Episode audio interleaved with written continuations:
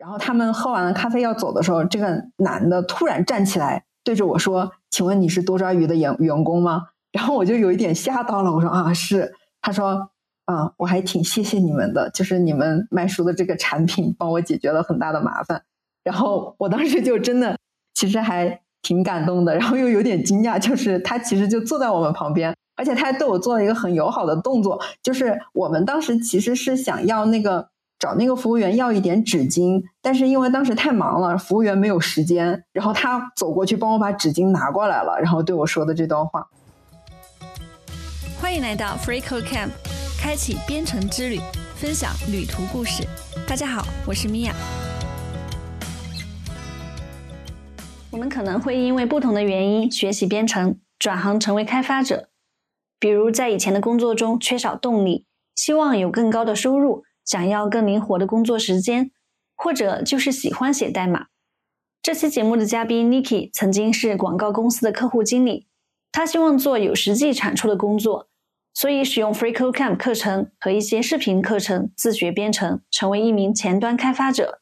二零一七年。Niki 应聘加入做二手书交易的创业公司多抓鱼。在面试过程中，他快速学习公司团队使用的技术栈，完成一个 Chrome 插件，并且自发写了一份关于二手市场的分析，得到面试官的青睐。这也是他的第一份开发工作。在多抓鱼工作期间，他不仅专注于本职开发任务，也积极了解和学习产品、市场、运营、商业模式等等。并且在团队协作和面试环节引入一些创意，在个人成长的同时，也搭建一个成长型的团队。Niki 最近在大理看云，他希望开一家奶茶店，有机会也想做一个木匠。和他聊天让我觉得很清新，希望你也喜欢这期节目。期待你在收听播客的平台上给我们好评，也欢迎你给我们发邮件分享自己的故事。你可以从 Show Notes 中找到邮箱地址。嗨，Niki，谢谢你参与我们的节目。Hello，米娅，大家好，我叫 Niki。嗯，之前是在广告公司做客户经理，然后嗯，成功转行当了前端工程师，做了四年多的嗯前端，然后现在呢，刚刚离职，在大理躺平，嗯，每天就看云这样。哦，大理今天的天气怎么样？嗯，大理最近天气都特别好，已经过完了雨季了，每天都是晴天，每天的云都特别好看。嗯，好棒。那如果今天不是录音的话，这个时候你一般在干嘛呢？在散步还是？对，晚上有时候会出去溜达一下，然后有时候会健一下身。嗯，挺好的，给自己放个假。那我们先聊聊你的技术旅程是怎么开始的？你是在什么时候开始学习编程的呢？嗯，我是在。一六年的时候从广告公司离职，然后离职之后，当时觉得可能想要换一个就是种类的工作，就开始考虑转行做一些别的什么，然后机缘巧合就选择了编程这样一个职业。嗯嗯，听起来两份工作的跨度还比较大。你在广告公司的时候主要是做什么呢？可以聊一下那段工作经历吗？嗯，因为我之前大学的时候就是学广告的，所以之前就可能大学的时候就想好了之后会在广告公司工作。然后，嗯，大学毕业之后读完研就去了北京，在一家当时很火热的一个本土的广告公司，然后做了大概三年的客户经理，就服务了既有一些国内的品牌，也有一些国外的品牌，就大大小小都有做过，就不管新兴的还是已经上市的这样。哦，我想起之前了解过一家广告公司叫奥美，好像也是挺大的公司。嗯，可以问一下你在哪一家吗？啊，环石，奥美属于大四 A，然后环石属于就当时算是叫本土热电这样，就是像环石 W，然后嗯，之前还有很火的像 F 五，都是一些就是之前在广告公司做的很不错的人，然后他们有一些自己的。对于广告公司该怎么做的理念，然后出来自己创办的广告公司，然后这些公司都不是特别大，但是他们做的案子都比较新锐吧，嗯。啊，所以当时其实是在我做广告那几年，我就算是一个，特别是互联网媒体，嗯，算是非常辉煌的几年吧，嗯，就那些公司其实是做了非常多的很有意思的 case 的，然后那个时候的确是，就是除了。广告公司的从从业者之外，也会有其他的一些，就是嗯，真的是受众会去传播那样的一些案例，就包括像当时微博上最火的就杜蕾斯，其实那个时候就是幻视在做，然后那几年其实杜蕾斯的风评非常的好，就是大家会说你要是做广告就要去看一看杜蕾斯小编怎么做，但实际上就这几年，一个是整个的经济环境也不太好，然后广告公司就可能没有那么多的预算去做。然后再加上，的确就是可能，嗯，大家的观念啊，什么都包括，就是媒体上的一些舆论的这种风向都有了非常大的变化。那现在其实没有什么非常好的广告公司做的那种 case 出来，就你能够看见，可能在朋友圈去分享的人，大部分都是就做他的那个人，但不会有太多其他的产生共鸣的人出来帮你传播了。嗯。所以这是一个非常需要创意的行业，嗯，对，创意，然后抗压能力比较高的执行力吧，因为就是每一个 case 可能，嗯，预算都不会有那么理想，然后它的工期也不会有那么多理想，然后又会涉及到非常多的团队的合作。嗯，那你当时是怎么会接触到编程，对编程产生兴趣的呢？呃，我之前在广告公司做的是就是客户经理这个工作，就客户经理其实没有实际的涉及到就产出你看到的物料，但他又参与到了每个环节，就是会有一些比如说工程的排期，然后工程的成本、预算控制这些。但是当时其实可能也也是因为我是一个在广告公司比较新的人吧，就做的时间并没有很长，然后那个时候。会觉得说，我是不是做的东西并不是真正直接产出的东西，就对于自己的职业有一些疑问吧。然后当时就想到说，我想要可能成为一个就像是广告公司里面，比如说做文案或者是做设计的人，然后他能够真的就自己产出非常实实在在的一个作品。但是我自己本身不是一个就是有设计背景的人，然后我的文案可能也没有觉得写的那么好，所以我当时就在看一些。就是我可以去做的实在的东西，然后当时是就读到了一个那个凯文凯利的《必然》的这本书，然后他当时就提到了说，他说以后的这个工作的趋势就是也会是，嗯，就是互联网提供了一个人人都可以互相之间直接连接的一个平台嘛，就每一个人都可以在平台上直接去出售自己的一个能力，然后我当时就想说，那我的能力到底是什么？所以。当时就开始找找找找找，然后嗯，当时听到了一个建议吧，就说可能在未来每一个人都应该会编程。就我当时觉得说可以从编程作为一个切入点，就开始自己在网上找这个学习编程的资料。真的上手以后觉得还挺有意思的，然后觉得我也挺适合的，所以就这么一路做下来了。对，编程确实是一个创造的过程，产出自己的作品。那除了这一点。当你打算转行的时候，对未来的工作还有什么期待吗？其实当时没有很具体的期待啊，就是只是知道说这个以后是我可以就是类似于百分之百对自己写出来的东西负责的这么一种感觉。嗯，但是你说就是其实说实话，当时在转行的时候，对于自己能不能转行成功是有很大的疑问的。就是它并不是一个门槛相当低的一个职业，然后。呃，也会幻想说，就是每一个公司在招这个工程师的时候，他会不会看你的，比如说本科学历有没有相关呀，有没有相关的工作经验这样？对，当时其实是有一点忐忑的。对，所以那时候你身边有做编程的朋友嘛，就是可以帮助你更多的了解这个行业。我我当时其实是有一个，我觉得算是对我有很大激励的朋友，就是他是。呃，他现在也还在做程序员。他以前是在地质大学读那个珠宝鉴定专业的，然后一直读到了博士。但是他在大学应该是社团吧，嗯，当时就接触到了编程。然后他在大学毕业之后，明明可以直接做珠宝鉴定，但他就一直当程序员。然后那个时候，他是他成立了一个 H 五的公司，然后做了很多，就是嗯，算是广告公司的 vendor。就是帮我们做，我们产出这样一个 H 五的创意，然后他来帮我们实现，就跟我们很熟。然后那个时候我就觉得他很厉害，因为他除了在帮我们就是实现这个创意之外，他自己会一直去做技术创新，然后会拿出来跟大家分享。因为 H 五都是在微信里面播放嘛，然后他其实也是基于微信的一些技术框架，然后自己又造了很多轮子，就很厉害的一个工程师。然后他到现在都，我觉得做的还挺前沿的，就很激励我。嗯，其实二零一六年你从广告公司离职转行，那时候整个互联网行业是非常有活力的，然后出现了很多的创业公司，H 五建站和网页制作也是一波高潮。对，我记得那时候我还参加过一次 H 五峰会，呃，然后行业也是需要大量的技术人才，对，所以那时候是一个挺好的转行的时间点。是的，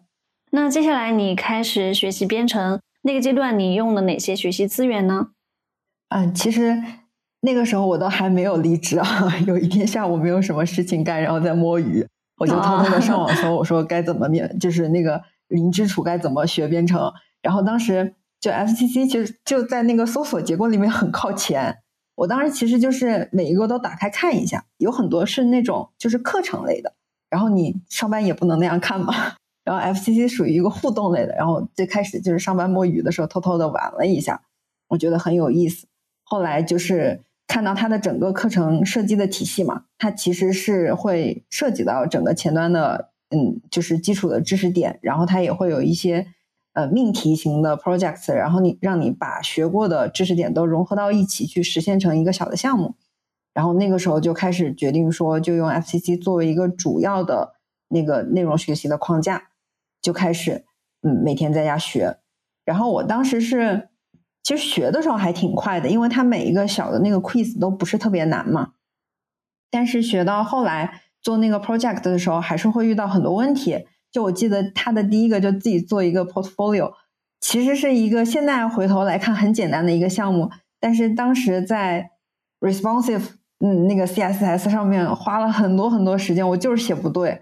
然后就开始在网上找一些视频，就主要是在 B 站上面吧，找一些学习视频，比如说我遇到一个什么样的问题，它会有嗯相应的视频，然后这个视频可以从一个点扩大成一个就是比如说一个主题。然后他告诉你怎么样写这个样式啊，或者是怎么样写 JS 这样，然后慢慢的就把这些课程上的那个视频都看了，看完了之后又跟着有一些视频，他会告诉你说，如果你想去应聘的话，可以写一些什么样的小的项目，就可能比 FCC 上面再难一点点。然后那个时候就是把这些项目也试着都写了一遍，然后就开始去找工作了。对我理解你说，在 FCC 一开始做 quiz，就是做练习的时候不难，但是做项目的时候会发现比较难。那现在 FCC 的课程设计啊改成了 project oriented，我不知道你有没有注意到，就是所有的练习都变成了一个个的项目，然后你通过一个个步骤去创建这些项目。比如说，嗯，猫咪相册、咖啡店菜单，然后很多同学都反馈这个学习体验更好了。好，回头我再我再试一下。嗯，所以那时候你开始找工作，呃，你会怎么去准备自己的简历呢？有没有一些人，比如说刚刚说到的那位厉害的工程师，可以给你一些建议？啊，其实倒没有。我那个时候找工作的时候，因为目标 非常的清晰，就是我记得是我当时在武汉家里，然后都没有想到说，其实一直都有一种畏难情绪啊，就是会导致你的拖延症。嗯，就发作，你就总想着我要不要再缓一个月，再准备充分一点再去找工作。然后到了下一个月，你又想要不要再缓一个月。然后那个时候就是看到了，嗯，多抓鱼在发那个招聘的那个那个帖嘛。因为我很早就知道这家公司了，然后又嗯对他们这个公司还挺感兴趣的，因为他们当时我记得他做了一个一个关于整个公司的那个嗯运作模式的一个一个长图。是一个手绘风格的，然后我又很喜欢他们做的那些 UI 的东西。我当时其实找工作的时候，就是看到他们发了，我就决定要去试一下这一家，就并不是说已经准备好了说要海投这样。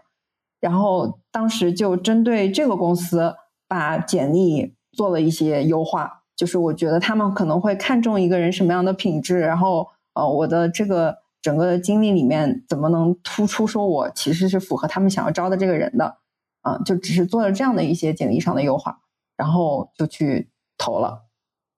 明白。多抓鱼好像是在二零一七年的样子成立的，是吧？对，它是做二手书交易的。呃，其实我也知道多抓鱼，但是说实话没有使用过。嗯，你可以介绍一下它是一个怎么样的公司？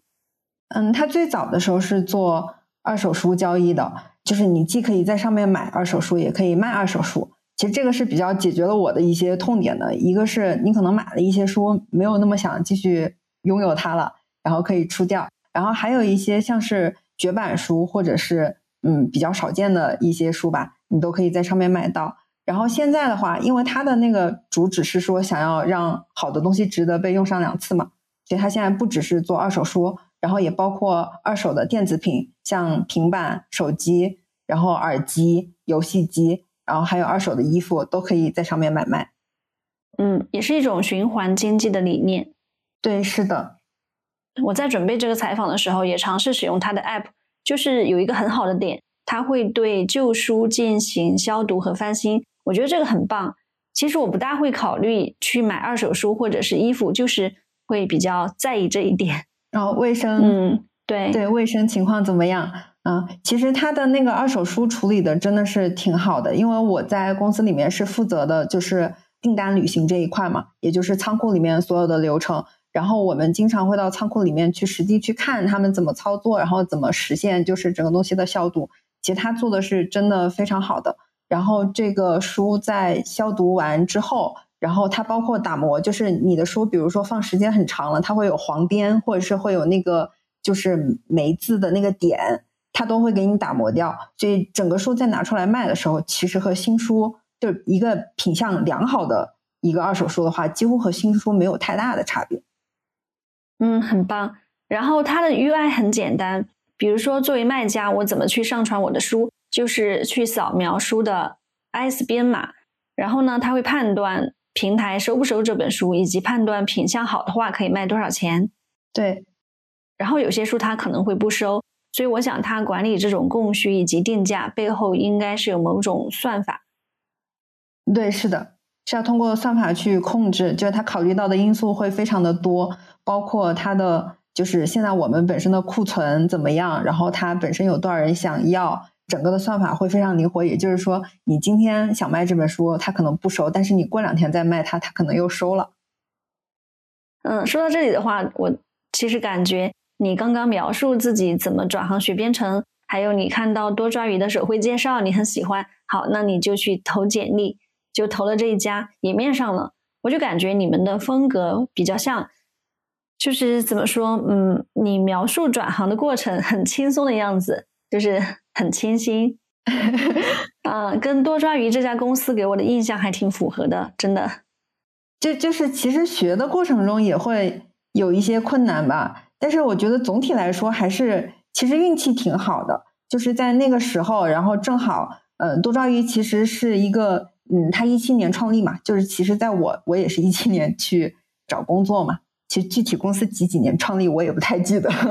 然后就是我应该去应聘的时候，公司也就成立了一年多一点点，所以他当时是一个嗯比较新兴的公司，而且他在创立的时候其实是招募了一批比较资深的工程师，就是他整个公司里面没有那个就是零基础的程序员。然后呢，嗯，其实公司最开始的时候是一个用 Excel 实现的一个一个商业模式，就是。大家有什么书，我想要卖给平台，但是大家又还没有把整个那个应用给写起来，然后就在一个微信群里面去到一个 Excel 上面去登记，说就是我有哪些书想卖，然后有意思，想买的人也是下那个 Excel 去看嘛。所以它其实整个编程的过程来看，到我加入其实没有那么长的时间，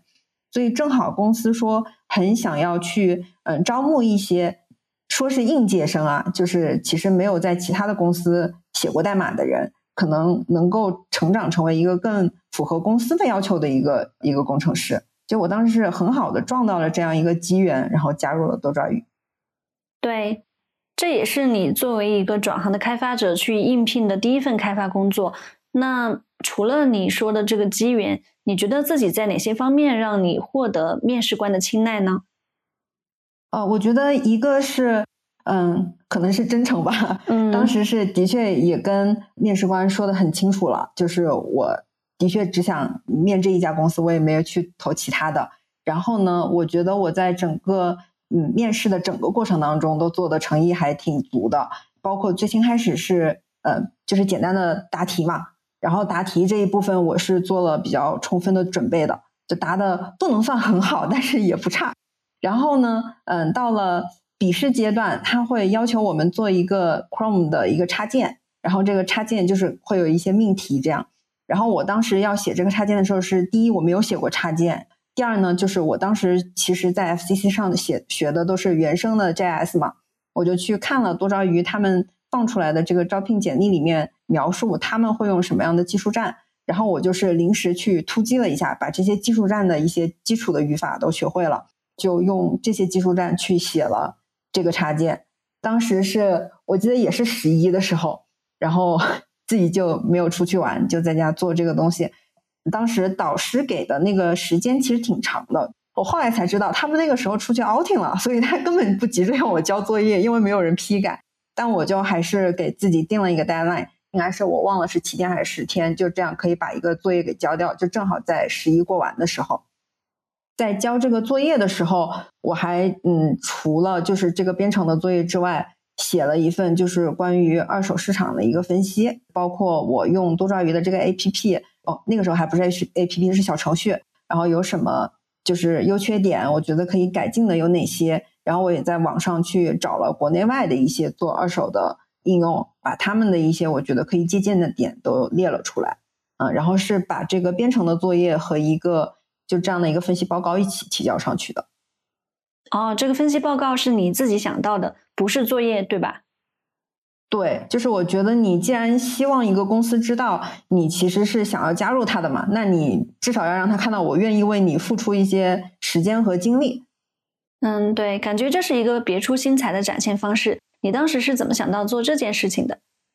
嗯，我我之前在广告公司的时候，嗯，第一次参加一个，嗯，就类似于座谈会吧，主持人是老板。然后老板就对着一屋子新加入的同事说：“我给你们每个人十五秒的时间，然后你们要对我讲话，让我记住你。那你就要想，就是你这个时候你说我广告做的很好哦，我有很多经验哦，这种东西是没有用的，因为这个屋子里你不知道其他的人是什么样，这跟你面试的时候是一样，你不知道你所有的就是你的竞争者到底是什么样子，那你就要拿出你这个人就是最有利的一个。”一个优势，然后我觉得那个时候我在编程上面作为一个新人没有太大的优势，但是我作为一个工作了几年的一个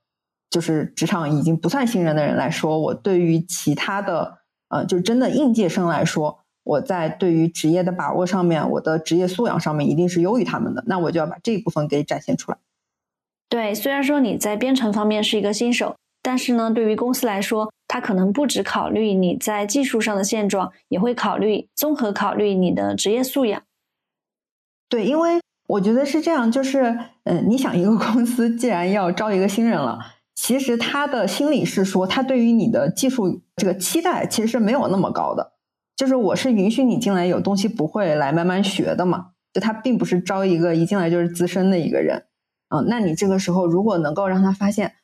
因为我后来就是在多抓鱼待了几年之后，我也开始负责就招聘这一块嘛。就是我也会去想，比如说这个，就每一个人都会在自己的简历上面写我很聪明，我很好学，然后我很很会跟同事打交道，我抗压能力很强。但是你要怎么在短短的面试时间里面表现出这样的一些特质？就我觉得可能是我以前的工作也好，或者是我以前的面试经验也好，其实是给了我很多启示的。嗯。然后你顺利的加入了多抓鱼的团队，那接着你在这个团队负责过什么工作内容呢？呃，我进入的是就多抓鱼，大概是嗯，就是有一个前台的一个应用嘛，就大家会用到的那个就小程序也好，现在是 A P P 也好，然后我是负责后台这一块的，就是整个的从我们一个用户下单东西寄出来，然后到他寄到仓库里面，然后仓库对他进行。点货呀、审核呀、清洁呀，到它入库啊，整个库存的管理呀，到它出库的时候发货呀，就这个流程是我们这个团队在负责。然后我在里面的话，就是每一个环节的前端我都有参与过。嗯，比较重点的是，就是我进去的时候，其实书这个业务已经都搭起来了嘛。然后后来是，呃，整个服饰还有电子的业务，前期都是我一个人去做的。电子是，嗯，现在在慢慢的发展改动，当时没有那么大。就是我在开发完了整个电子的这个系统之后，可能有很长的一段时间，它都是没有在迭代的。然后服饰这一块的话，迭代非常非常的快，所以就，嗯。前期是我一个人搭完的，就可能一直到了，就是我们什么零点一版本、零点二版本、零一直到零点五版本，再到一点零版本，可能到了一点几版本之后，有其他的同事再加入进来和我一起做这样。嗯，那回顾一下刚开始做这份开发工作，你有遇到哪些困难？刚开始的时候就是，嗯，不会，就是真的是会遇到各种东西不会。然后有的东西你觉得我好像会了，但是它就报错了。嗯，我记得有一次我的第一个第一个需求非常非常非常简单，现在看起来就是简单到只有一行代码，但是我当时没有彻底的搞懂那个组件怎么去跑。然后我真的是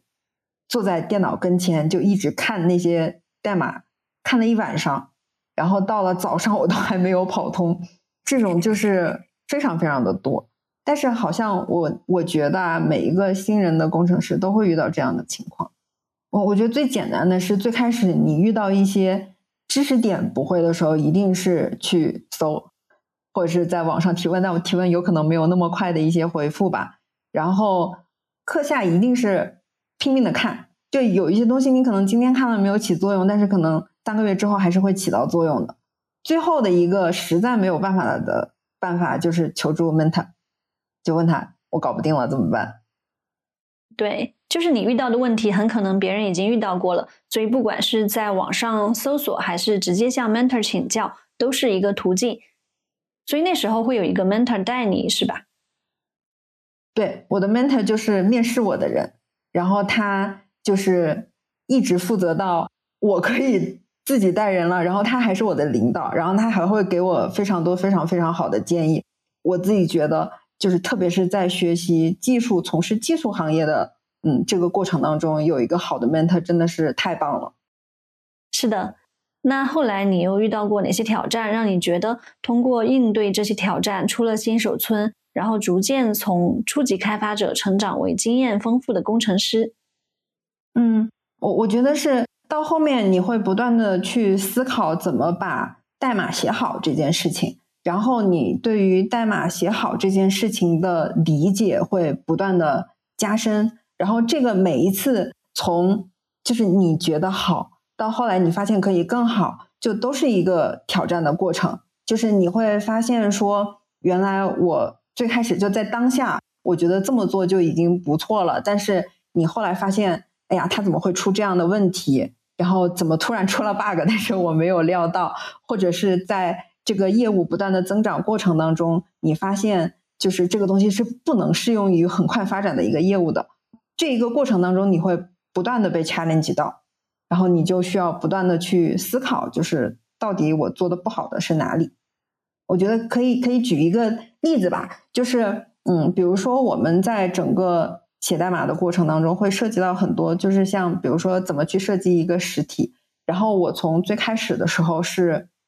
用一种非常，我觉得有有一点点偷懒的方式吧，就是我会去模仿，就模仿你的代码库里面已有的代码，但是你不能真正的理解为什么要这个样子。但是，嗯，在整个业务的过程当中，随着你对代码的理解的深入，也随着你对业务的理解的深入，你会逐步的开始理解，可能之前的现有就是已有的代码也并不是一一个好的代码。那我就会不断的去提出来说，其实我觉得这样更好。那我们是不是可以一个？团队的人坐下来一起讨论一下，为什么我们以前写的代码是有问题的？如果我们以后想把它写好，它是一个什么样的方向？然后这个过程当中，其实我们在当下做的结结论也不一定是最好的，但这就是一个代码也在不断迭代的过程。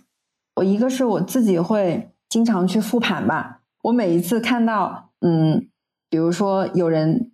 提到那个，我们是用那个 GitLab 嘛。然后每次提到 GitLab 里面的代码，我都会去想，就是为什么他写的写法跟我不一样，然后也会去就是自己去看别人给我的 comment，就是人家也会问我说你为什么要这样实现？你没有那个样子实现。每一次都会就是不断的去做复盘，就自己去想说，我那我要想清楚嘛，我要怎么告诉别人是这个样子的。然后其次呢，就是不管是我自己也好，然后我的 mentor 对我的要求也会一直就是 push 我，就是他会给我发很多关于代码的书，不管是像编写可读代码的艺术，就这本书是我刚刚入职的时候他就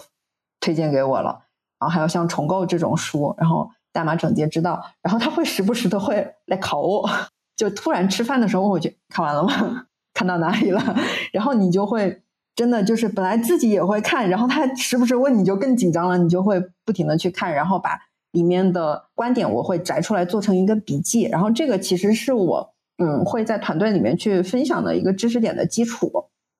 然后我每一次就是觉得，比如说我们。最近，比如说一个星期或者两个星期，我们的代码里面经常会出现相同的问题，我就会把这个问题作为一个主题，然后自己去写一个文档，然后这个文档里面是关于这个主题我们的代码该怎么编写的一些我读到的或者是我查到的这个知识点的一个汇总，然后我会根据这个知识点去做一个就类似于本土化的一个一个延伸吧，比如说很多。代码书是老外写的，然后老外他会有自己的一些代码的这个规范，但这个规范可能不太适用于我们这种本土的公司，或者是不太适用于我们这样一个非常具体的业务。那我会根据这个业务，然后把我觉得比较好的这种做法全都列出来。我会列很多的表格，比如说我们现在做的不好的有哪些，我们应该怎么做。当然，这个里面有很多，其实可能我的点也并不一定很对，但是我会把这些。嗯，就是文档全都发出去，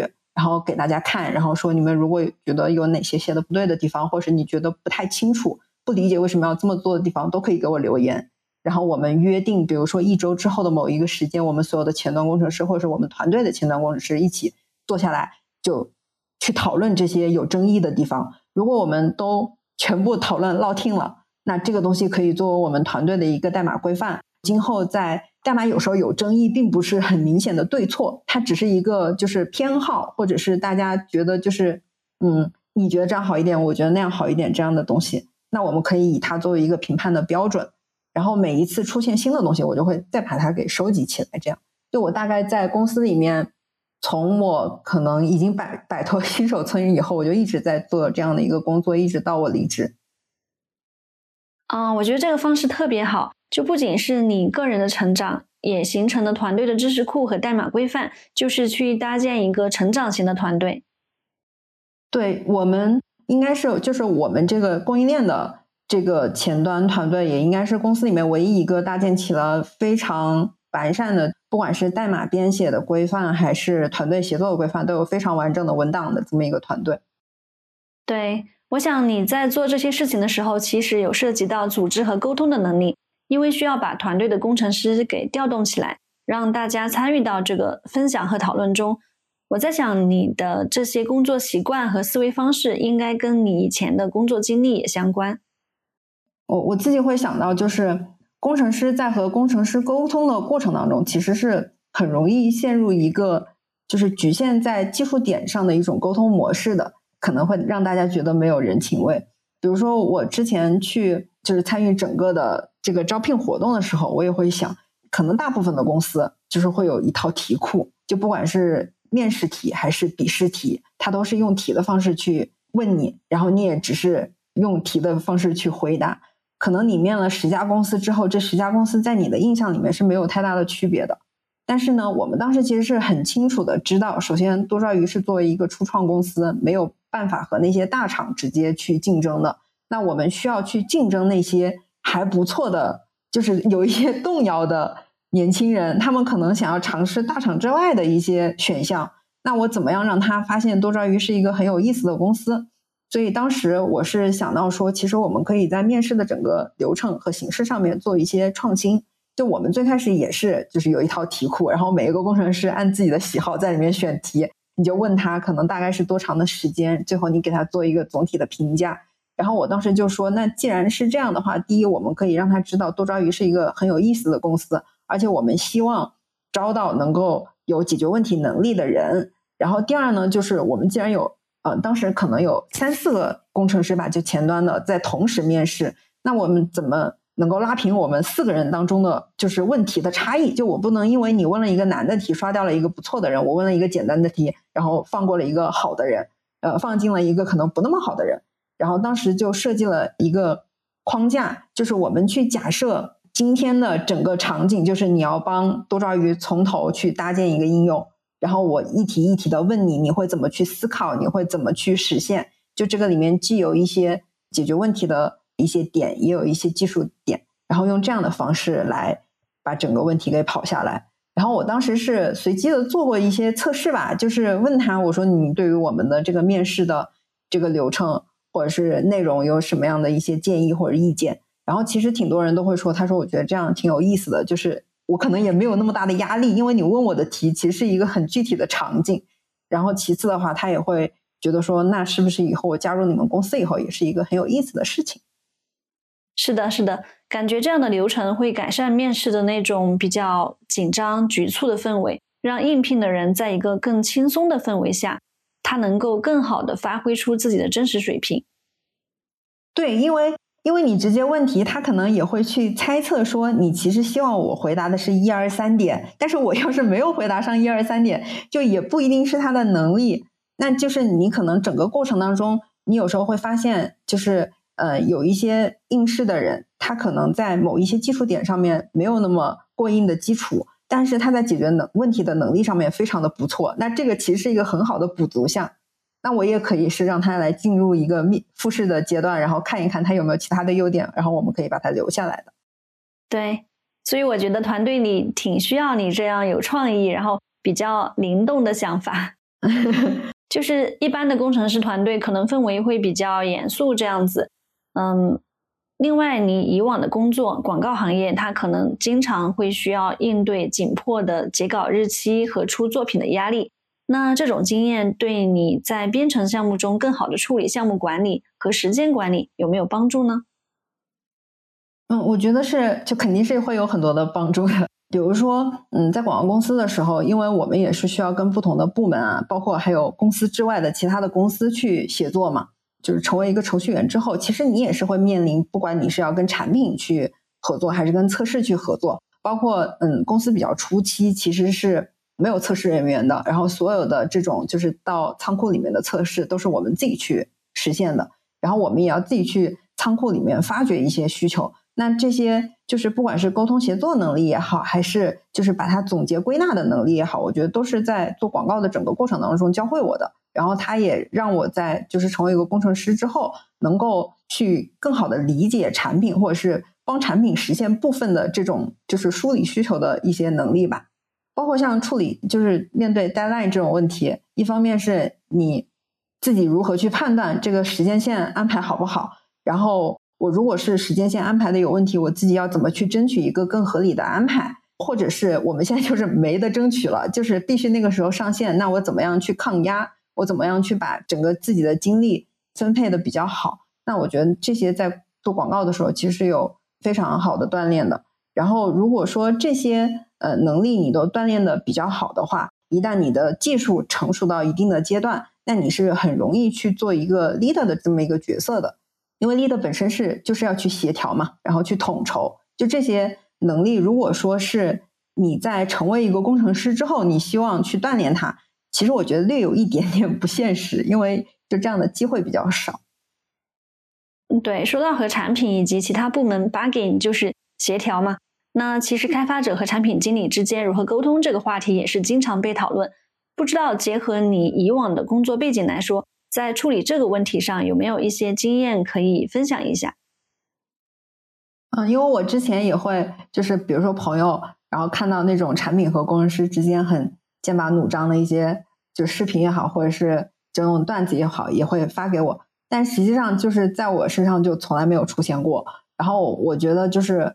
对于工程师来说，和产品一定是先成为朋友，就是大家要互相理解对方为什么做这个事情，你才能够更准确的去判断说，就是我要怎么配合你是更好的。我们就是在多抓鱼的时候，我觉得有一个习惯非常的好，就是所有的产品在决定要做一个什么东西的时候，他会写一个非常完整的一个文档，这个文档里面包括了就是我的背景分析，然后我要目的是什么，然后我可能需要做一些就是小型的测试去验证我这么做是合理的，然后我才会把整个东西输出出来。我希望就工程师帮我实现成这个样子，然后工程师再去就是完整的阅读它，尤其是你对业务有了比较深刻的理解之后，你其实是能够自己对这个需求有一个非常好的判断的，就不管是它好还是不好。然后我从技术的角度上面，能不能给你提出一些嗯建议？然后我们能够一起来把这个事情完成好。然后其次的话是，我觉得就是一个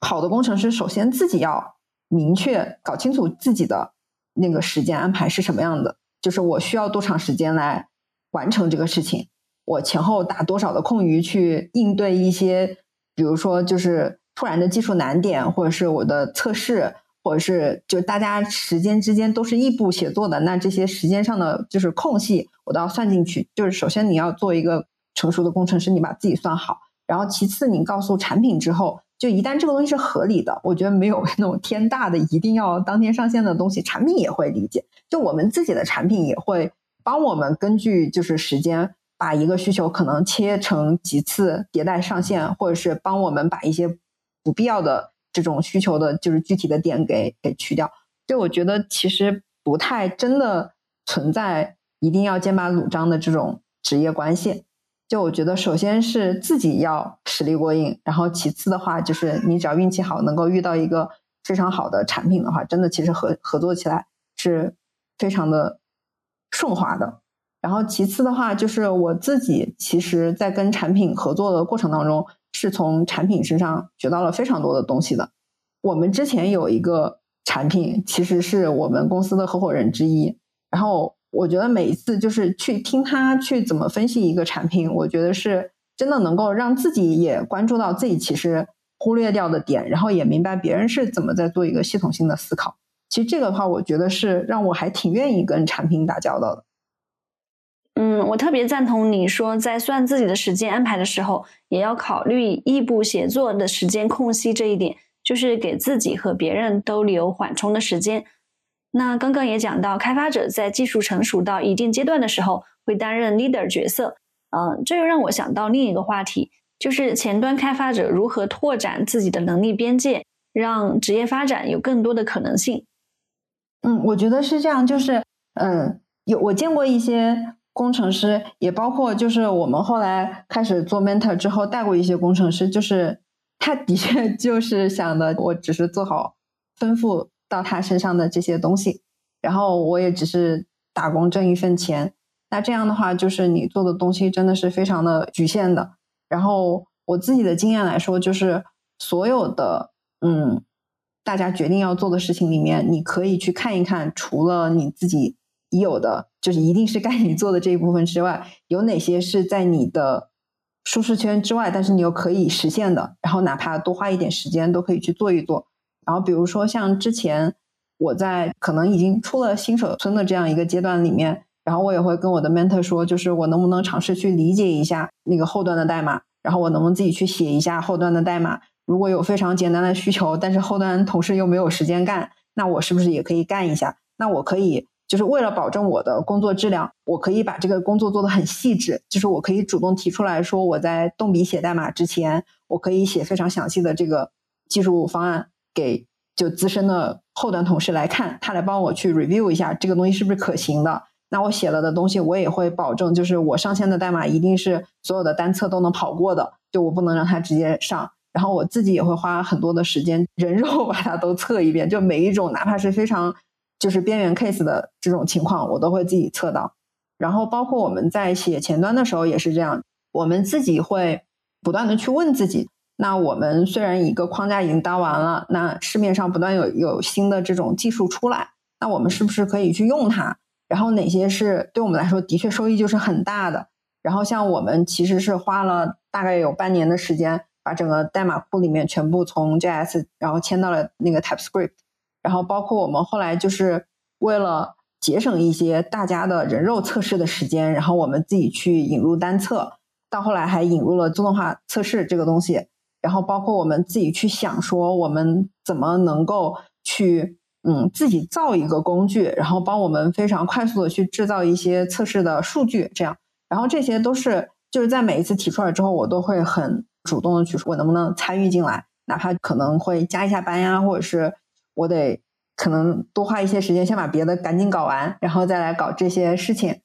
嗯，最终的结果，首先就是我的确争取到了挺多，就这些项目我都参与了。然后有一些可能是我是主要 lead 的一个角色。然后，嗯，其次是我觉得每一个东西对于你来说，都让你对整个代码编程有了更深刻的理解。嗯，这个是我觉得，可能你如果想要扩展自己的边界的话，一定是自己主动，然后自己要有一双能够发现哪一些东西是能够让你拓展的。这个点的能力吧，对，就是从不同的角度去理解产品和业务，从产品经理、前端开发、后端开发的角度，呃，所以这样一些主动性也为你的职业发展带来了可能性。嗯，对，就是像有时候，有时候我们做一个技术项目，然后技术项目其实是没有产品经理的，但是就是我们会给自己规定说，我们要有一个人做一个产品的角色。那这个人就是是一个工程师，那他要写一个就是产品的方案出来，也要分析清楚，就是不管是我们为什么要做这样的一个技术的更新或者是迭代，然后我们的收益是什么，我们要花多少的人力，然后我们为什么这么技术选型，就是他其实是也在锻炼你能够更好的去理解产品的工作。就我觉得这些虽然有有人可能会问，就说我明明是一个工程师，我为什么要干这样的事情？但其实我是觉得。不仅受益良多，而且还挺有意思的。明白。我们有一位听众提问，也是我们之前节目的嘉宾帕帕鸭，然后他在那期节目里就特别表达了对你的感谢，因为他在自学编程的时候，你给了他帮助。嗯，那他的问题是，跟程序员同事和传媒同事合作起来有什么不同？闪光点分别是什么？广告公司是一个比较活泼的氛围嘛，因为大家要互相激发创意，所以。嗯，首先同事都会非常的活泼，就时不时就会有人冒出很多点子，而且这些点子都会冒得非常的突然。就是坐你旁边的同事可能会突然转头，然后就跟你说一个很天马行空的想法。同事之间呢，就是因为大家都很外向，所以嗯，同事之间的这种不管是男女之间的界限也好，还是上下级之间的界限也好，其实是比较模糊的。然后大家会玩的很好。比如说我之前那个。嗯，开会的时候会有同事在我手上帮我画画这种，但是程序员就是是首先就比较内向，然后大家在沟通上面不是非常擅长，但是呢他们会非常的单纯，就是大家不会有非常多的勾心斗角或者是坏坏的想法。然后我觉得跟嗯程序员同事有时候嗯交流起来会非常有意思，比如说像我因为之前在广告公司待多了，然后我就会。很容易就突然跟别人讲话，但是我其实没有意识到我有可能会打断别人。然后我后来发现，有的时候我的程序员同事可能坐在我隔壁，但是他不好意思跟我讲话，他会悄悄的给我在聊天软件上面发信息。然后有时候想，哎，还挺近的，嗯。然后之前，嗯，遇到过就是有一个同事，我觉得特别可爱，是我的一个学弟，就是也是在武汉大学，但是他跟我一样，就我们学的都跟计算机没有任何的关系。然后他也是转码来做的程序员。然后呢，是一个非常非常害羞的男生。就有一次，我跟他要合作做一个项目，然后他需要把一个 U 盘给我，但是呢，他非常的不好意思跟我有任何的肢体接触，所以他在递给我 U 盘的时候，要求我把手就是横在下面，然后他把手悬在上空，把 U 盘慢慢的坠落下来，坠到我的手心里面，就是一个非常非常可爱的男生啊。但是实际上。我觉得他们又是，就你相处起来，你会觉得跟他们相处非常轻松。就是虽然他话不多，但并不表示他的想法不多，然后也并不表示他是一个很木讷的人。是的，我也觉得和他们相处起来会非常的轻松，而且相处也很简单，然后也不用没话找话。对对对，是的，是的。哎，顺便问一下，当初你在面试的时候写的方案，后来有在工作中实践吗？后来其实没有，因为嗯，当时提建议的点都是前台，就是我们用的那个小程序的点。但其实我是被分在了就是后台的这个这个团队里面。就是虽然可能会在一些场合里面提出来说要这样，但是对大家也可也可能会说，我们嗯现在没办法不得已实现成这样，是为了因为什么什么什么，但是自己没有办法说很就是很主力的去去推动这个事情。但是呃，我们后来是在疫情之前，我们每周都会去仓库，因为那个时候我们办公室在北京，然后仓库在天津嘛，就开车过去也就不到一个小时的车程。然后每个星期去，大家去轮岗，就是轮一个不同的一个岗位，然后你去做这个事情。然后做完之后，大家其实是会回来说的，就是我觉得我这里可能是写的不好的，我觉得我现在这么设计，因为我们当时其实是没有 UI 设计师的，就是当时没有 UI 设计师，然后我们只是用了 Undesign 的这一套就是 UI 库，但其实 Undesign 是非常适合就是办公室人群的，它并不适合仓库里面这种，就是它有可能是站着办，就是干活的，然后它跟电脑有一些距离。然后我们其实使用最频繁的一个工具不是鼠标，而是扫码枪。然后这些东西都是跟办公室里面的这个场景是完全不一样的。然后那个时候就会想说，那我怎么样能够让仓库里的人用的更舒服，让它的效率更高？然后那个时候是我最开始是牵头做了一个 UI 的规范。其实我我自己也没有怎么学过设计，然后就开始看一些基础的设计书，然后就总结了一套规范。然后我自己会去画原型图，因为那个时候产品是没有画原型图的。然后我会自己设计整个的交互方案，包括你的整个布局该怎么去做。然后上线了之后，再可能去听仓库里面的人怎么来反馈。然后我当时是记得有一件事情，是我们当时发发货的时候，就是我们发货一个订单可能有好几本书，但是你放的时候有可能是会放错的，就是有一定的风险的。然后我记得那个时候好像。发货的准确率不太高，应该只有我忘了具体的数了，可能就类似于百分之六七十这样。而且最早的时候，这个发货还是外包的。然后我们接过来之后，就一直很想要提升这个发货的准确率。然后当时就是我去设计了一个一个发货的交互流程。然后那个时候其实我还可能应该还算在 新手村的边缘吧。就回头看，觉得这个这个交互方案设计的有一点复杂。但是它的确起到了对每一本放进箱子的书的核查的一个工作，所以我记得上线之后，是我的那个仓库负责这一块的同事跟我说，整个准确率是提升到了应该是百分之九十五以上，就是整个的提升率非常非常高。就这个事情，虽然后面看这坨代码写的是不太好，但是还是很有成就感。啊，这是一个很大的提升。你在生活中有没有朋友？你看到他们在使用多抓鱼，然后给你反馈他们的使用体验？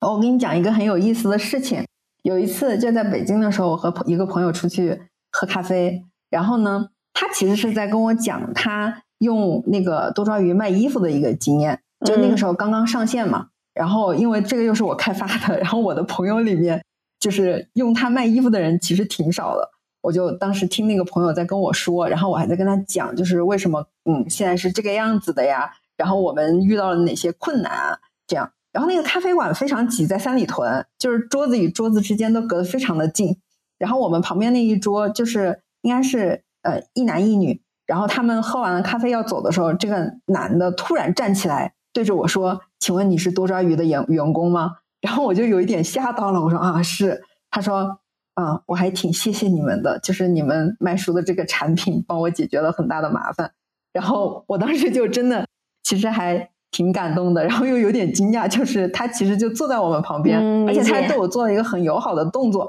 就是我们当时其实是想要那个找那个服务员要一点纸巾，但是因为当时太忙了，服务员没有时间，然后他走过去帮我把纸巾拿过来了，然后对我说的这段话，嗯，很有意思。那帮他解决麻烦的意思是买书吗？就是他应该是一个很爱书的人，因为他坐在我旁边，虽然当时的场景非常的嘈杂，但他一直在读 Kindle，就一直在看书。哦，然后他应该是，我觉得是那种会有很多就是买卖书需求的，就不管是买一些绝版书，或者是那种比较难搞到的书，然后或者是。嗯，他可能会比如说搬家呀，或者是什么时候会有一些卖掉一些书的需求吧。对，这个挺有意思的，就是发现你做的产品被用户喜欢，而且是偶然遇到一个陌生人来向你表达感谢，嗯，会让自己觉得做的事情很有意义。嗯，对，是的。那在日常的工作之余，你有些什么爱好呢？我就是特别喜欢旅行，然后这点好像感觉跟很多工程师会很不一样。就是以前上班的时候，嗯，看到工程师都是，嗯，假期可能会用的比较少，或者是大家平时放假愿意宅在家里，然后我就特别愿意出去到处溜达，嗯，可能愿意那种攒好多好多 假放一起，然后一请请半个月这样，然后就出去玩，挺好的。是工作之后吧，开始注意到就是健身这件事情的重要性，然后现在也是会每天健身这样，主要是我觉得。一个是帮自己疏解压力，嗯，一个是保持身体健康，这两个就很重要。是的，那你现在是处于一个 gap 的状态，对于未来的工作或者说生活状态，你有什么期待呢？就之前嗯还没有离职的时候吧，其实就是很清楚的知道，就是不仅要专注于开发工作，对于。整个你做的产品也好，然后公司的运营也好，市场也好，商业模式也好，其实都需要更多的去学习。然后这些也是我希望在今后的工作当中，或者是生活当中更多的去了解的。然后因为我们现在在大理，就是虽然没有做编程这方面的事情，但是我们也在做一些其他的尝试，就包括我自己现在在呃在一边上日语课，然后一边学营养学，然后我们现在还打算开一家奶茶店。可能会有一些不一样的尝试吧。我觉得所有的对于有实际产出的事情都是很有意思的。就是不管是写代码也好，做设计也好，还是说就是自己去做手工也好，我觉得如果有可能的话，我也还挺愿意做一个木匠的。然后我最近也正好在看一本书，叫我在挪威做木匠。就我觉得其实是一个挺有意思的事情，就是你可以一直。去产出，然后这个东西又是很实实在在的一个东西，然后自己可以通过从一个比较长期的时间来看，然后知道自己做的东西在怎么样进步，然后怎么样嗯帮助到别人吧。嗯，就是能够自己去创作一个作品，沉浸其中获得的成就感会非常的棒。而且我觉得做木匠这个想法说起来就很酷，就是成为一个手工艺人啊，其实。我爷爷以前是一个 木匠，然后我觉得我是有一些天赋的，就是比如说家里买了什么就是宜家的家具啊，或者是可以拼装的东西，然后我都能很快拼装起来，就是在这方面天赋异禀吧。然后我又很喜欢去动手去帮别人弄一下什么东西啊，组装一下啊之类的，反正就挺有意思的。然后我觉得本身做这种。就是能让你沉进去的东西的时候，就很容易进入一种心流的状态嘛。就在这种状态里面，你自己其实也是很放松，也很也很舒服的。是的，那我们回顾一下你学习编程以及做开发工作的这个过程，有没有一些是你希望在你最初开始的时候就有人告诉你的？然后呢，这些内容也可以给我们更多的编程初学者们来参考。我觉得，不管是对于 FCC 的听众来说，还是我之前自己带实习生的时候对他们说的，最重要的一定是多写多练。就是你在停留在理论阶段，你永远不知道自己的缺点在哪，或者是它实现出来的优劣在哪。然后这一点是最重要的，就是自己实践，自己不断的回顾，看自己曾经写的，来理解自己哪里又进步了。然后其次呢，是我自己的一个经验，就是一个好的 mentor 可能比一个好的公司更重要。就是我的 mentor 的确在我的整个，